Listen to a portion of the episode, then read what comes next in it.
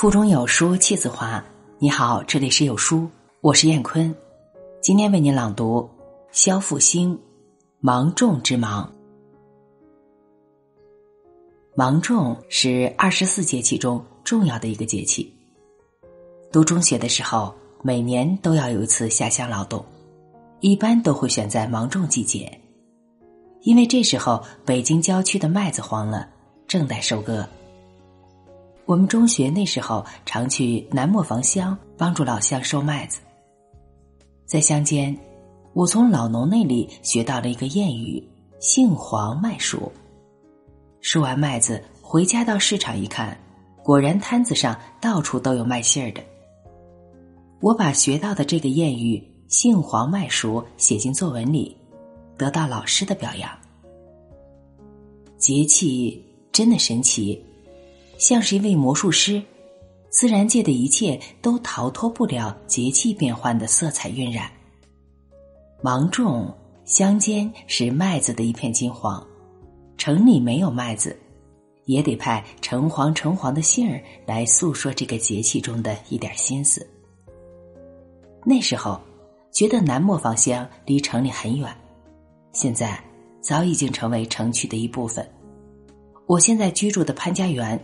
就位于南磨坊管辖范围之中，东三环远近一片林立的楼群，原来就是我读中学的时候下乡收割麦子的田野。世事沧桑，城市化的飞速进程让节气变得只剩下了日历上的一个符号。起码芒种节气中，属于北方的那一片梵高才能挥洒出的金黄颜色，已经很难见到了。其实，芒种不仅是一个收获的季节，还是一个播种的季节。在北方，是磨镰忙收麦子；在南方，则是忙稻子插秧。过去学过一首古诗，其中有一句：“乡村四月闲人少，才了蚕桑又插田。”虽然说的是比芒种节气略早一些时候，却一样可以看出。南方播种时的忙活劲儿的，在我的理解中，芒种的芒指的是收割麦子，芒种的种指的是播种稻子。一个节气里既包含收获，又包含播种，在二十四节气中是绝无仅有的，足见芒种这个节气内容之丰富。可以想象一下，在这样节气里。有这样两种鲜艳色彩在交织，一种是麦子金黄一片，一种是稻秧碧绿一片。一边是北方独属的热辣辣的阳光灿烂，一边是南方特有的子规声里细雨如烟。如此辉映在一起，让成熟和成长在同一时刻呈现，是哪一个节气中可以有的辉煌壮观景象？芒种这个节气，对于农事的重要性便也尽显在这里了。所以，过去有名言一直流传至今，叫做“春争日，夏争时”。这里的“夏”指的就是芒种这个既要收获又要播种的节气，其忙碌的程度要以时来计算，远超过春节以日来计算的。过去还有一句谚语，叫做。芒种芒种，忙收芒种，说的就是这个节气的忙碌劲儿。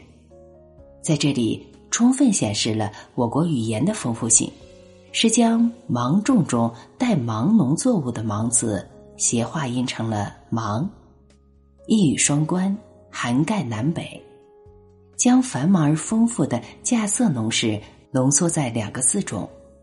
实在是我国二十四节气得天独厚的本事，农业时代中很多乡间的文化密码都蕴含其中呢。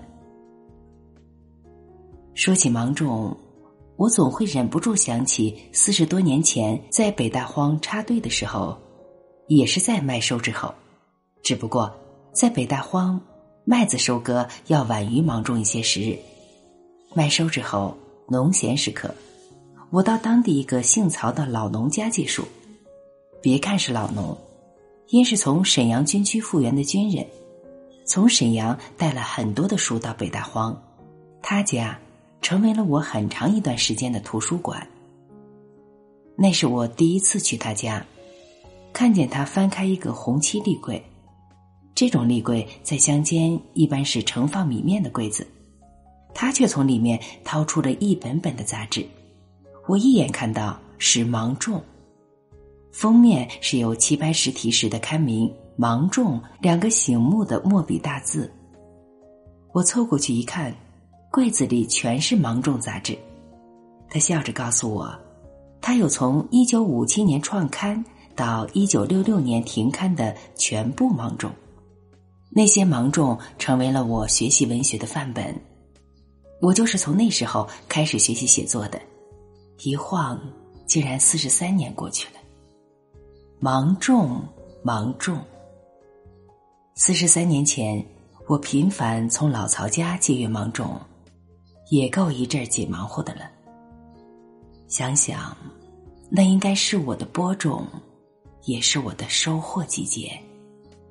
好文章分享完了，感谢聆听，再见。